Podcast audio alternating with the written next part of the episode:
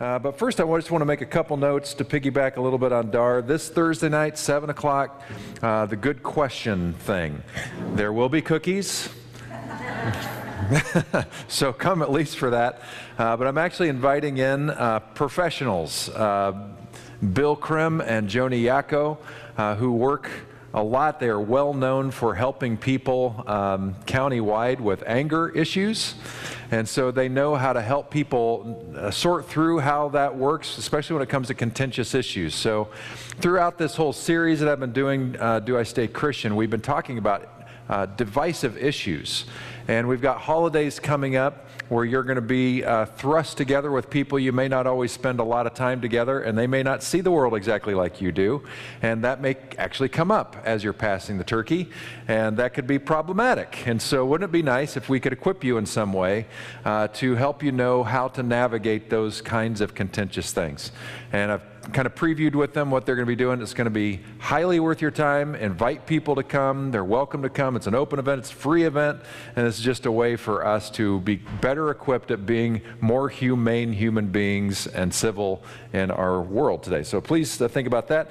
And also, next week is going to be an interesting experience. Uh, uh, this uh, one act play is going to take the place of what I would normally do at the teaching because I think uh, it's that good uh, for us to hear. So uh, it's largely autobiographical. So we'll have a couple songs up front and then just let her do her thing. Again, this is really a good thing to invite friends to for a different kind of experience. Uh, she's a professional actress in the Bay Area, been uh, acting for decades, and uh, this tells her story. So come hear her story. Some of you have never heard a story like hers before. you've perhaps grown up in a church bubble and didn't know that people experienced the kinds of things that she did as someone who came into a church and then experienced a reality of church, much of which I've talked about these last couple of months, uh, and kind of caused her to want to walk away for a while. And yet, uh, she found a different way of thinking about things in her life and is still uh, Christian, Jesus follower, and all that, uh, which you'll get to that. So that's next Sunday. And then the final thing, just to reiterate, we have this conference coming up where you've got some of the biggest, heaviest hitters in the world on uh, this particular bent of theology. And uh, so, Tom Oord, uh, you've heard me talk about him a lot. We've had him uh, via video here a couple of times. Uh, he's going to be featured on Friday night, uh, November 4. And a woman named Catherine Keller, who, uh, according to Tom, is a bigger deal than he is on this stuff, is going to be featured Saturday night. Now, here's the thing um, if you don't want to come or not able to come for the whole event, you can come just for Friday night and you can come just for Saturday night. And it's for free. Uh, you can just come and be a part of those two things.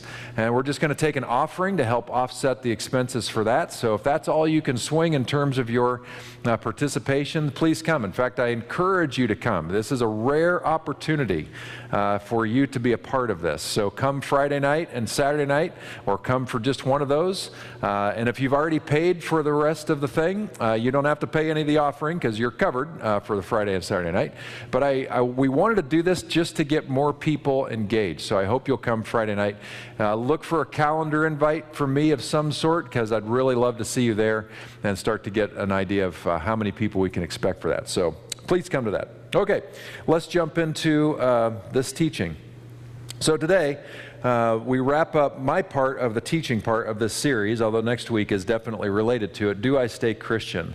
And last week I gave you the reasons about why I'm still in this thing and why I still am a person of faith, a Jesus person, and will be the rest of my life. Uh, that's just how it's going to be. And I hope I gave you good enough reasons to maybe think that through yourself. But today we want to talk about how do we do this thing? How do we be a different kind of Christian in a world today that is so divided and there are people more than ever in our country's history walking away not just from church but from faith? Is there a way that we can, uh, by the way we live and the choices we make, uh, perhaps help people enter back in or reconsider things. And that's what I hope to do today. To get us there, there are a lot of different scriptures that uh, could have used for this today, um, but the one that most of the Christian world is looking at today actually fits pretty well. And so we're going to look at this passage from Luke chapter 8. This is toward the end of his life. uh, Jesus' life. And he's teaching uh, a mixed crowd of people. Some are teachers of the law and Pharisees. Uh, and this is a parable that he told. So he told this next story to some who were complacently pleased with themselves over their moral performance and looked down their noses at the common people. Now, this must have been a phenomenon back in Jesus' day, because I don't know any religious people that do that uh, today in our culture. But apparently, there were people who did this back then, pleased with their moral performance and looked down at their, from their noses at the common people, regular, ordinary people. So, this is a parable. Says, Two men went up to the temple to pray. One a Pharisee, which, if you're new to this lingo, Pharisee was a religious leader of his day, somebody in charge of maybe a synagogue somewhere. Um, technically, uh, he's probably also referring to a larger body of religious leaders, the Pharisees and Sadducees. But by this time in history, nobody really knew what a, a, or a Sadducee was anymore, so he just uses this blanket term, the, the Gospel of Luke. So this is a religious leader, and you're going to find out which kind of person he was a common person or the other. And it's pretty obvious through the words that Jesus puts in his mouth. Two men went up to the temple to pray, one a Pharisee, the other a tax man. Uh, just a word of note before we hear what they prayed. The tax man, uh, just as much as they're hated today, uh, they were hated more back then uh, because people would choose to uh, employ themselves with the Roman Empire, Jewish people living in Jewish homeland. And when they uh, signed up to work for the Roman Empire, they also knew that this provided great opportunity. They knew, but, by taking the job, they were going to be immediately ostracized from everybody because they're working for the enemy. Uh, but they also knew that because they were ostracized, it made it all the more reasonable for them to skim as much as possible off the top. And so they had license to do so. It's not like you could do an internet search and find out exactly how much you owed on any particular thing. You were at the mercy of the tax collector. And so tax collectors often became very rich, and everybody knew it was off the common person's back. So they were hated. So you have a religious leader, and you have a hated tax collector. The Pharisee posed and prayed like this Oh God, I thank you that I am not like other people robbers, crooks, adulterers, or, heaven forbid, like this tax man. I fast twice a week and not for his diet. He's just doing it to show off. I fast twice a week and tithe on all my income. Meanwhile, the tax man, slumped in the shadows, his face in his hands, not daring to look up, said, God, give mercy. Forgive me a sinner. And Jesus commented, This tax man, not the other, went home made right with God. If you walk around with your nose in the air, you're going to end up flat on your face. But if you're content to be simply yourself, you will become more than yourself. So one of these got it right, and the other did not. One of these got the point of everything and the other was as far away as possible from really getting what Jesus was about. So I asked this question on the next slide How do I stay Christian? And uh, the bullet points that you have before you are uh, things that McLaren talks about, and I'm going to briefly go over these so you have an idea what he's talking about. And the first thing I say at the very top here is How do I stay Christian? is to be inconveniently Jesus like.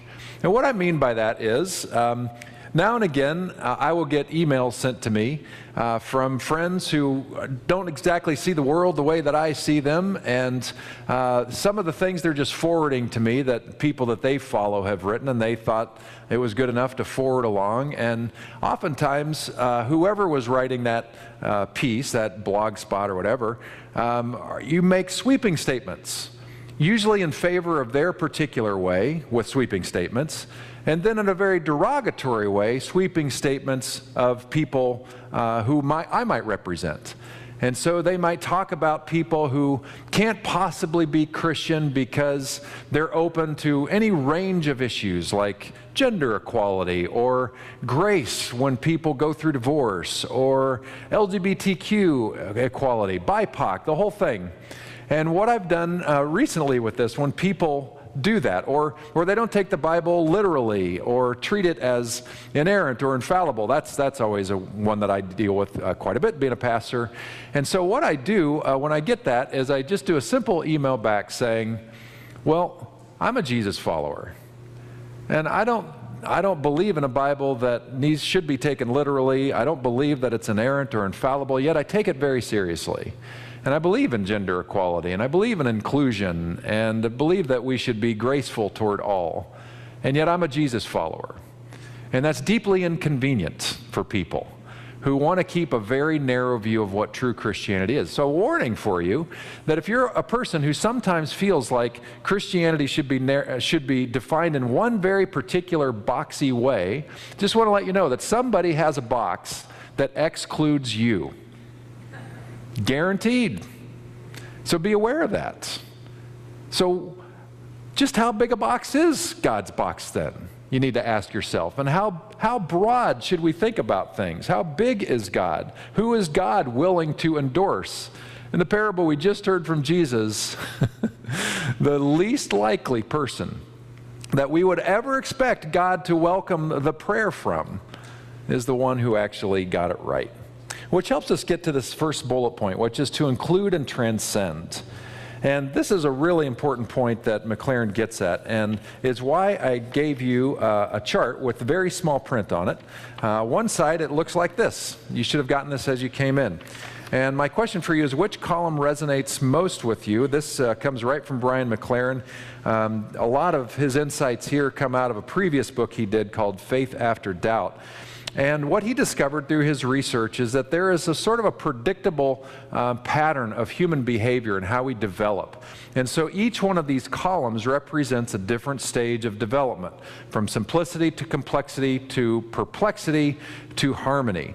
And what he recommends, we're not going to do this today, right now, but is to read uh, vertically first. So read everything about simplicity. On the, on the far left, you have these descriptors here, descriptors here about what these different things mean to a person in that stage of development.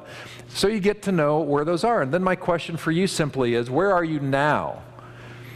And why are you where you are now in your development? And then I want you to realize that where you are now is not necessarily where you will always be. Because we as human beings, we ebb and flow. And there may be a time in your life where you find yourself going more to the right or to the left on this chart. And so the whole point and practice of getting familiar with this is so that you'll be a little bit looser with other people that you'll recognize that you as a human being have been in process that you don't always you have not always seen the world the way that you do right now and you won't as time moves on. And to give other people that grace. So if you don't agree with somebody on a particular thing just recognize it as i don't agree with that person on this thing right now. But what a terrible disservice we do to the world if we, in our frustration with people who stand their ground on their particular platform, if we then, you know, are just as rigid and jerky toward those people. Now, it doesn't mean that we excuse injustice and we do all that. Don't go too far with that. There's, there's room for that. Uh, there's room for us to say, wait, this is causing people harm and should not be so. But the point of this is to recognize we're human beings in process. This helps you recognize where you are and where other people are in process. There are other ways to think about this. There are other scholars who've written about this. If you've ever done any reading on spiral dynamics, you're going to recognize some general themes uh, displayed here. If you're a Richard Rohr person, you're going to recognize some themes. Rob Bell talks about some of these things, and this is just what humans do. So be aware of that. The next thing has to do with start with the heart and to realize that love is the end and the means. Uh, recently, I was talking to a friend uh, who was uh, recounting an experience that he'd been through uh, with a, a, friend of his uh, that at one time in his life was pretty convinced that interracial marriage was flat out wrong. And I've had this conversation with multiple people over time, but this just very recently came to mind. And what changed for this person to where the point that he was more comfortable with it is somebody that he loved was marrying somebody with a different skin tone. And all of a sudden, that person with a different skin tone wasn't whatever was thrown before us on whatever media that we might be listening to. It wasn't this distant other that we could just look at sort of objectively. But now this was a real human being that mattered to this person. What's happening there? They're growing in relationship with each other. I'm going to tell you that the only way forward uh, for, our, for our world is love. It's the only way forward. Not a wimpy milk toast doormat kind of love, but a deep, fierce kind of love. It's the only way forward. You might get temporary peace if we choose to just bully up and force people into a particular way, but it will not last. Because anytime we try that approach, all it does is create more division and a greater desire for the other to rally up and do the same right back. The sword always means we, if we live by the sword, we die by the sword. But there's a different way that's deeper, that works, that brings real harmony and understanding. Love is where we want to end up, and the only way we get there is with love. Rewild, I uh, love what McLaren says with this. Um, he mentions that cre- creation is God's first word. So we talk about the Word of God. You might have heard that phrase, usually in reference to the Bible as the Word of God, which the Bible itself it's really not the way to think about it uh, because if you go into the scriptures and talk about what is the Word of God, it, it, really is something beyond the actual text. It's, it's the, the emanating presence of God, it's the incarnation of God. And the very first Word of God, technically, is creation itself because God spoke creation into being. How that happened, uh, we're still trying to figure all that out. But I believe that there was this energy, this person, this force, whatever, called God, that brought all creation uh, into being. And therefore, creation itself speaks of God. So, what, and some of you are, you're way ahead of me on this, you know exactly where this is going. That you know what happens when you spend an extended period of time in creation, just immersed in it. Not there to scientifically study something or to categorize, or not there to just take too fast of a walk, you know, through something or a hike to make time, but to more do a John Muir kind of a thing. You know, he said he didn't like to hike, he liked to saunter. He liked to take his time. And what's he talking about? He's because he wanted to observe. He wanted to see what was before him and be part of it. One of my favorite places in the whole world is up in the High Sierra, a place that Lauren introduced me to, on this little tiny reservoir uh, where you can claim your own island for as long as you can primitive camp on it and just be there in it. Because you are not apart, you are not separate from creation, you're a part of it. Nobody who's ever lived and died on this great planet uh, has escaped this planet. You're going to be a part of this rock forever. You're connected to it. So the more we can ground ourselves in it and just be a part of it, something happens in us that we respect it more, we appreciate it more. There is a, um, a part of theology, particularly in uh, the Christian tradition, that just has this view of God just wiping out everything in, in time. And I would tell you that's bad interpretation of the Bible. I understand where it comes from, but that does not make sense uh, with what God is trying to do uh, in creation. Uh, this creation is meant to be, uh, just as we see in Scripture, good and very good. And the more we're immersed in it, the more we know that. And probably the more we'll take care of it, the more we realize this is part of us and we are part of it. It's not disposable. The next thing has to do with finding the flow. Recognize that the Spirit is moving and uh, looking at how you might move along with it. If you want to use a sailing metaphor, that'd be pretty good. That when you try to work against the wind, uh, it's going to be tough going. But if you can figure out a way to move with the wind, uh, you're going to get somewhere. And trust it that the wind of the Spirit of God is always on the move. It's always moving, and it's always moving in a predictable direction. And the predictable direction it's always moving is what God is trying to do in the whole world, which is to redeem it, to bring it up, to restore it, to make it whole. That is what God is all about. You've heard the word salvation before.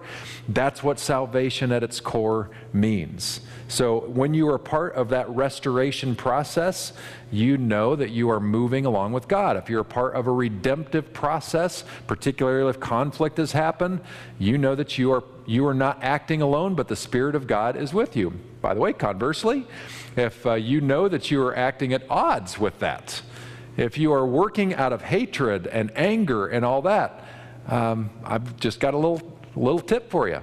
You're probably not operating from the winds of the Spirit of God because that kind of hatred usually leads to evil, leads to uh, tearing things apart, and that's not what God is about.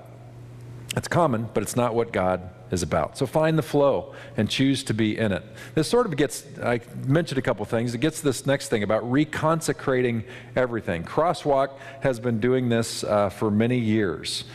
What this simply means is, is that the reasons that a lot of people have left the faith which are many, and I've gone over those, not going to go over those again. Uh, but in some ways, they've sort of robbed people of uh, the tradition.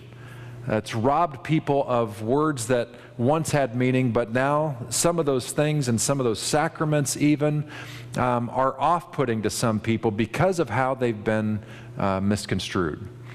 As an example, uh, some of you grew up Catholic. And uh, in Catholicism, uh, how you understand the sacrament of uh, communion um, is different than perhaps how we, definitely, different than how we would do it here. Some of you grew up in a rigid Catholicism, which would deny you having communion if you hadn't made confession recently, or if uh, you were divorced and didn't get annulled by the church in some way. You're refused you were essentially refused by the doctrine of the church participation in the body of Christ. Literally, not allowed to take a symbol of taking into yourself Christ's self. And so, a lot of people hear that and they're like, if you don't want me, I don't want you. And they've just walked away from it. Baptism would be another thing like that. Some people were uh, told that baptism was the thing which would get you to heaven. And for some of you, um, you could never put the theology together in a way that uh, made that made, make sense for you. And so you refused to be baptized because um, you just couldn't get your head around that. Or some of you said that you had to sign off on a particular dogmatic statement or you could not be baptized. One of the favorite baptisms that I did uh, was with somebody about a week before we held baptism, uh, said, so I'm having trouble with some of the concepts of Jesus in terms of orthodoxy. I'm not sure if I can totally see Jesus in this particular way, and the person articulated that. Do I have to absolutely sign off on all, all these things that I've heard that theology says that I'm, I must in order to be baptized? And I said, No, you don't. Uh, what you're saying today is that, uh, to the best of your ability, you're lining up with Jesus. And you are saying uh, in this act, uh, that you want to do the best you can to follow Jesus. Because at the end of the day, that's what it is. How you feel about the person of Jesus, back to the chart. Your understanding is going to change over time. It better change over the time. Let me tell you something, getting backwards a little bit, but if you stay exactly like you are right now, if your beliefs and your worldview does not change one iota, what does that say about you? I mean, come on. Have you really understood everything? Do you really have the fullness of wisdom? Are you that genius? no. But you know, we need to be humble enough to recognize that if we are not learning and growing the rest of our life, it means that we're dying. It means that we're closing off. And when you stop growing, it means you're dying. So, you know, we respect that. So, what does that mean, this reconsecrate everything? Uh, it means that we, we revisit these things. And so, here at Crosswalk, uh, over the years, partly because I like to experiment and get in trouble frequently, uh, that we, we recognize that there are different ways, there's a different fullness about understanding things. You know, the very first Maundy Thursday, which is the Thursday before Easter, that I was here, which was, good grief, night, it was the year 2000, that long ago. And I remember some of you, very few of you were here at that time, uh, but we had a, a, communion service where I took everybody through four different ways of thinking about communion that are supported in the Bible itself. Most people only know about the substitutionary tone, about eating the bread and drinking the cup as a way to absolve uh, the sin in your life. But that's not, that's not the way the Bible talks about it. And so I introduced you to the other three major themes of communion. We need to do that kind of stuff. When it comes to baptism, like I talked, we need to do that kind of stuff. We're doing that about how we think about worship. You know, uh, because of how we theologically in our time and our context, the way worship has been thought of very often is that we come together and we sing to songs of God to God up there somewhere that we want to please God on the throne up there. So we sing songs of worship and praise to God up there. But what do you do when you realize that God is not up there and God is not on a throne? How do we understand worship then when we come together? We need to think differently about it. How do we construct our time together so that we're inviting the presence of God more and more deeply into our lives? Which is kind of what we're trying to get at here. So it's not us singing to something out there, but rather welcoming the one who's brought us in together here. It's a very different way of thinking. That's what we're talking about. And Crosswalk has been about that for a while, and we will be, uh, because that's who we are. Oh, this next one renounce and announce. This is where we need to identify mistakes and then really give the good news. That's what gospel means is good news. A lot of the theology that is causing many people to leave the faith is not the good news that Jesus came to talk about. The only good news that that particular slant of theology, that particularly um, rigid form of theology, is that Jesus came so that you could get forgiven, so that you can go to heaven someday. And that is like that is like the one-note wonder. That end of the day, that's primarily the thing that gets that gets tapped. And the reality is that, that the gospel that Jesus came to, to give was provocative, it was challenging, and it was liberating. Remember, this is the guy that went into very small segments of the society, mind you. So you had 90, 95, maybe 99% of the culture could be represented one way. And Jesus made effort to go to the marginalized to the ones who knew they were not welcome. He went to people who were in leprosy camps, who were told, You have to stay away. You've clearly been judged by God. And he chose to go into the camps and be with them and bring healing and true gospel with them. What did that say? What is, the, what is the thing that he's challenging there? He's challenging the notion that these people are rejected by God. And so he goes into the camp and brings healing to them. Were people upset about that? You bet they were. Why are you, why are you spending time with this narrow group of people over here that represents so few when really it doesn't have anything to do with us? Because now we're stuck with the lepers. Now we have to think about the lepers differently. The question for you would be who are the lepers in our society today? Who are those who've been cast out? Who, of those, who are those who've been marginalized? And if we are Jesus followers, really, what does that mean for us?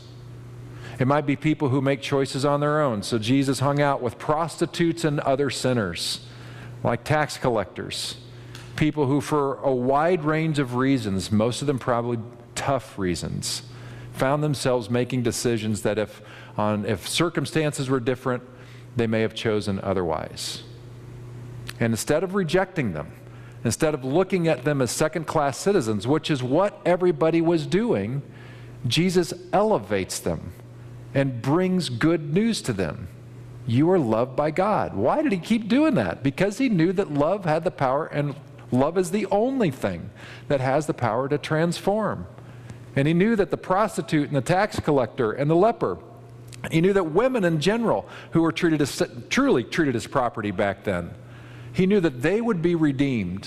He knew that they would be lifted up if they would know just how much they were loved by God. But it took somebody to take the risk to identify the mistake and to then proclaim the gospel. What are those things that we need to identify today? Well, we've done a lot around here. We've done a lot on understanding the Bible in a way that Jesus wouldn't have interpreted the Bible and saying, you know what, the more we look at the rabbinical tradition of which Jesus was a part, we can no longer say that this is how we should treat the Bible. Because if Jesus didn't treat the Bible like, uh, like the loudest voice says we should, then why in the world are we doing it that way? When we take a look at gender, uh, we think to ourselves, well, what did Jesus do with this? Jesus equated, brought people into his camp. The Apostle Paul did the same thing. You had women pastors in his day, and yet there are still tr- Christian traditions today that won't allow gender equality. Come on, I mean, this is crazy. There are churches today that if you're divorced, you're a second class citizen. That goes against the grace of God. How do we understand this in a Jesus way, and how can we proclaim good news? The LGBTQ front uh, is one massive area that probably represents uh, the leper colony class now in our society within the Christian world than any other group right now. So, what are we to do?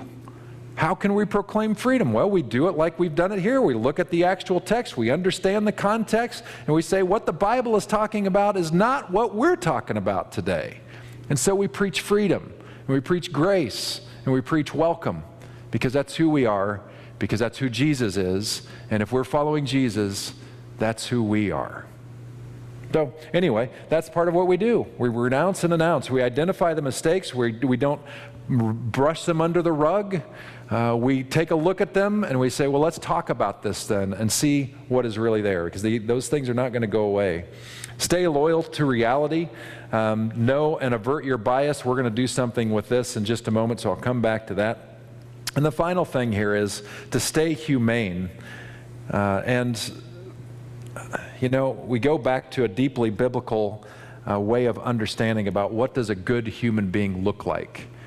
And McLaren refers back to Micah 6 8. Micah was a prophet in the Old Testament. Yeah, he, well, his work is, a, as an Old Testament book, he was a prophet in the later time, the later development, the last years before Israel totally crumbled.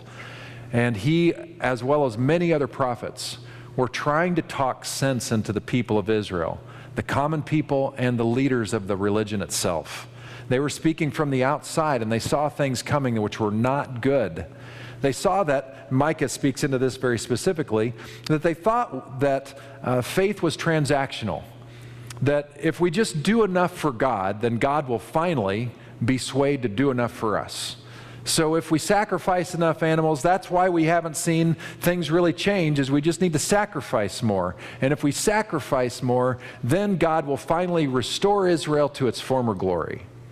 In the United States, we had a similar reality in the 1950s where there was a, a, marriage between politics, big corporation, and conservative Christianity that had the same idea. If we just get enough people in church, if we get enough people being religious, it's going to solve all of our problems. But it didn't solve all of our problems. In fact, in many ways, it ignored some of our greatest problems which led to the civil rights movement in the late 50s into the 60s. This idea of transaction, just want to say this really out loud. If you have an idea of God, that God is up there as this judge, and you've got to do something to make this God love you and finally be with you, you're wrong. You're wrong. And I'm not saying that as a jerk, like, oh, I know better than you do. I'm telling you, I'm a, I've done a lot of scholarship, and I'm telling you that is not the heartbeat of God. If our idea is transactional, it's off. Because the way that God has been trying to speak to us from the very beginning is I want to do relationship together. I want to be with you. I want to help you in your life. And I want you to model my spirit. The way that the prophet Micah talked about this is after he said, after he asked and answered his own question, Should we sacrifice 10,000 more bulls? Is that what God wants? And he says, No. Here's what the Lord requires of you that you act justly. So you work toward justice. You love mercy. So you're graceful when you do it. You're not a jerk. and you walk humbly with God. So, in short, what does it mean? To be a person who is walking in the flow, to be a true, deep human being and the truest self possible. It means we're people who see injustice in the world and we actually do something about it. And the way we do it is not to take a, a club and beat people, but we do it with mercy. That we're graceful in our, in our interactions. And what is our whole MO? What is our ethos? That we're humble people. That we recognize we don't always get it right. That we will always be tempted toward power. We will always be tempted to lord power over others. It's who we are, and that should keep us very humble. So, to that end, I want to take you through an exercise It's going to last us about five to seven minutes. And one of the gifts that McLaren um, gave us in this book uh, was a series of statements to help identify and pray against, to mitigate against bias.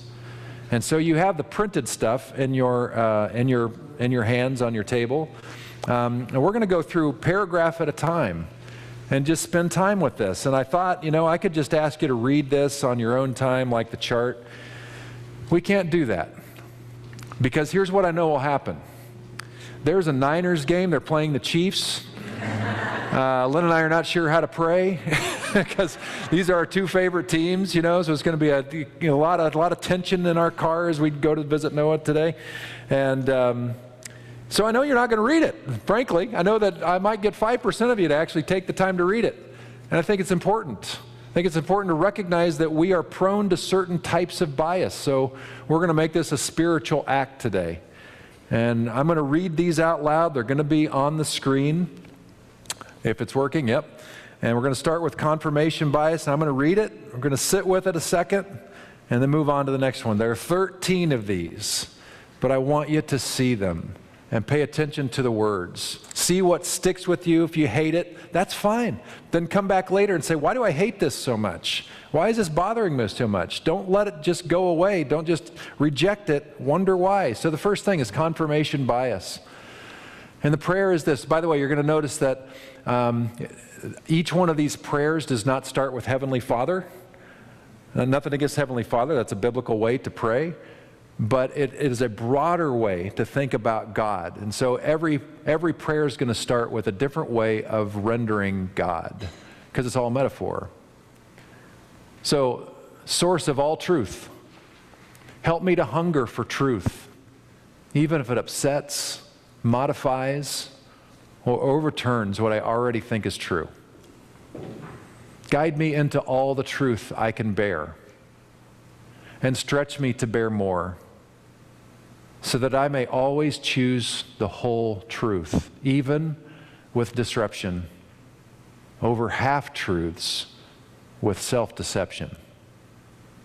Grant me passion to follow wisdom wherever it leads.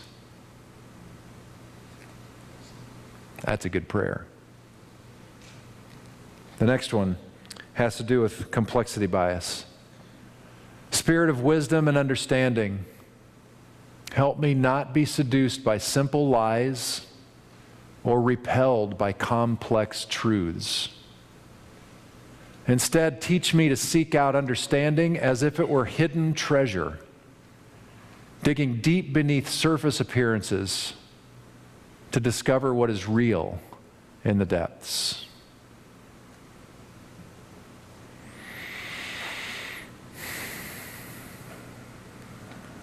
The next one has to do with community bias. Inspirer of holy boldness and humble bravery. What a name for God. Inspirer of holy boldness and humble bravery. Give me the humanity to learn from my community, along with the courage to differ graciously from my community seeking truth even when my companions are unwilling to see it or accept it.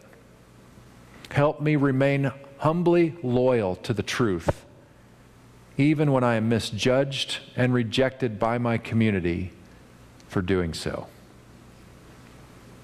Hmm. The next one is contact bias.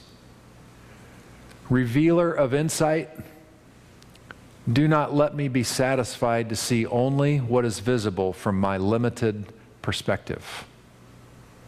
Grant me insatiable curiosity to understand what my neighbors can see from their different vantage points. Help me draw near to them, to walk with them, to see through their eyes, hear through their ears, and feel through their experiences. So my horizons will be broadened through empathy.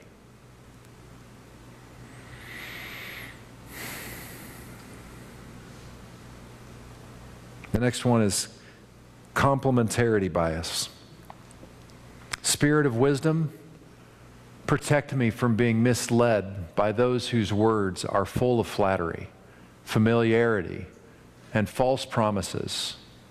And keep me humble enough to learn from those whom I am tempted to dismiss as strange, difficult, or unfriendly. Hmm. The next one is competence bias. Wellspring of all self knowledge, give me humility so that I do not overestimate my competence. Save me from both excessive confidence and a lack of confidence. Instead, please grant me proper confidence to see myself, my abilities, and my limitations with a clear eye and sound mind.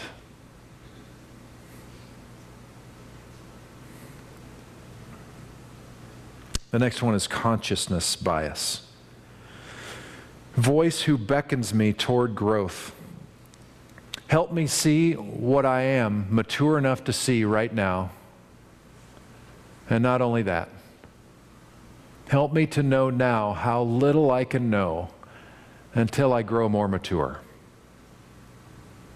Grant me the curiosity and awe so that I may honor the bottomless, limitless wonder, beauty, and mystery of this world.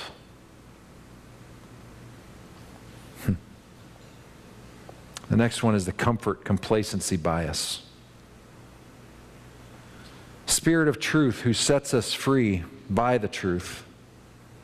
Do not let my desire for comfort blind me to truths that will inconvenience me. Grant me resolve to welcome the pain that often comes with wisdom. Help me choose empathy over apathy and courage over complacency, and to abhor the bliss that accompanies ignorance. Hmm. The next one is the conservative liberal bias. Holy source of both surprise and consistency. Help me never to be held captive by rigid ideology on the one hand or addiction to novelty on the other.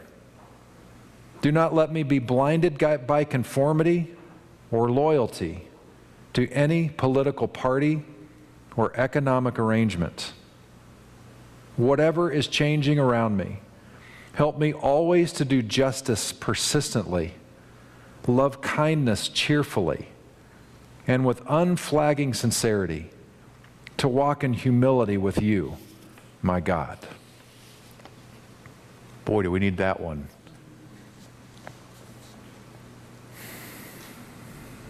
The next one is confidence bias cosmic witness who cannot lie. Keep me vigilant against con artists, for whom lies and truth are spoken with equal confidence, and who tell me what I want to hear so that I will do what they desire. Protect me from surrendering to others my responsibility to think for myself. Hmm. The next one is catastrophe bias. Holy light who illumines what is real. Help me to see danger that is all the more threatening because it unfolds gradually, and likewise, help me to see possibility that is easily missed because it emerges slowly and subtly. Grant me, I pray, the long view. The next one is the cash bias. Beloved one who loves me, help me to hate money in comparison with you, and help me see in the love of money the hidden root of all kinds of evil. That's a almost direct quote from Scripture. So that I may see and cherish what has true value, freely giving what I cannot keep to gain what I cannot lose. Money is not the root of all evil. The love of money is the root of all kinds of evil. And the final one that he offers is the conspiracy bias. Companion who walks with me in light. Help me guard my heart from stories and theories that cast me as an innocent victim or virtuous hero while simultaneously casting someone else as villain or enemy. Instead, help me join your cosmic conspiracy of kindness, justice, joy, and peace for all, seeing myself and all my neighbors as equal beneficiaries of your boundless, merciful love. Now, we're going to take a moment of silence uh, to sort out what's been happening in you, and then we'll do our rendition of the Lord's Prayer while I'll say the stuff that's familiar and you do other, and then we're going to have the band uh, close us. in a new song that Jennifer has brought to us called So Will I. And it's a, it's a statement of choosing to be faithful uh, even when it's tough. But first, would you join me in just some quiet stillness and prayer? I want you to think about what we've looked at today, all these different ways of how to be Christian, how to be Jesus followers in today's world.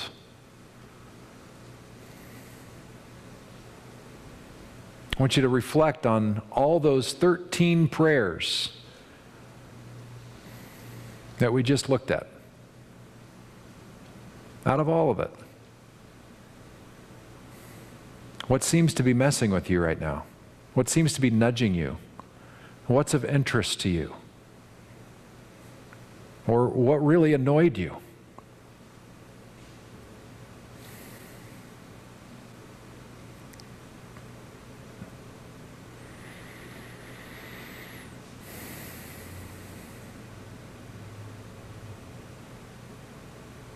Spirit of God, you are flowing in this place. You're a part of the mix. You're always a part of the mix. There's nothing we can do, nowhere we can go that you are not. Your breeze is always blowing in the direction of our redemption and the redemption of everyone else on the planet and the redemption of the planet itself. And your winds are blowing here and now. And I believe that you are part of what is nudging us today. That when things nudge us and bubble up, maybe through something that was on the screen or something I've said or through one of the prayers or through the songs that were, that were offered today or the meditation, you're a part of it all. And so I'm asking you, God, that your Spirit help identify what do we need to pay attention to do right now? What do we need to pay attention to today? Right now.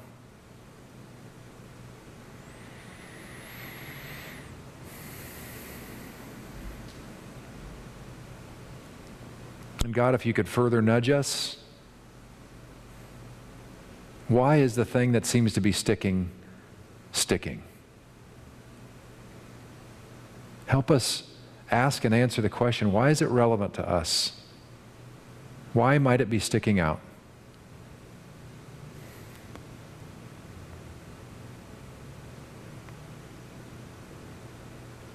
Maybe there was a word of accountability that we needed to hear today.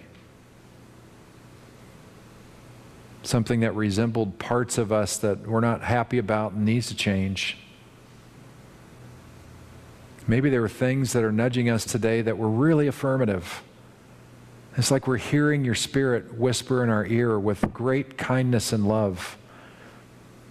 Hey, this is true of you. Lean into this. Your loving kindness, your grace is with us when you correct us as much as it is when you lift us up. Spirit of God, I ask that you also help us know in this moment what do we need to be doing differently? What are you inviting us into? What do we need to do with our lives in response to the nudges of today?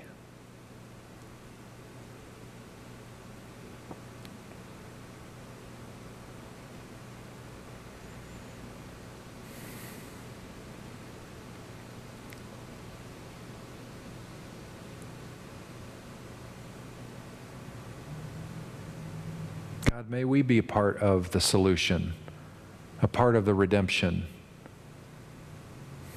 Help us not to simply become one more noisy part of the problem that is becoming and doing the very same things that we can't stand. Help us be like Jesus, who, when he saw injustice, went after it, but did it with kindness even in strong, still with kindness. And yet, he, of all the people in all of history who had the right not to be humble, he chose humility.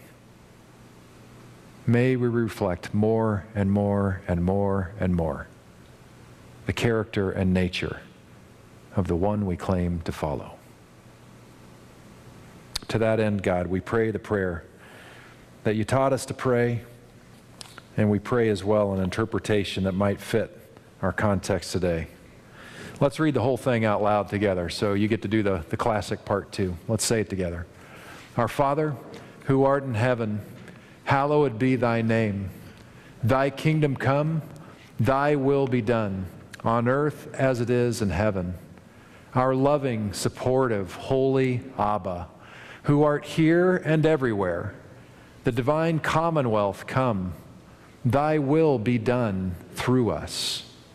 Give us this day our daily bread. We are grateful for the gift of food and work for all to eat their fill. Forgive our trespasses as we forgive those who trespass against us. And may we work for a world where mutual grace and respect abound, modeled after you.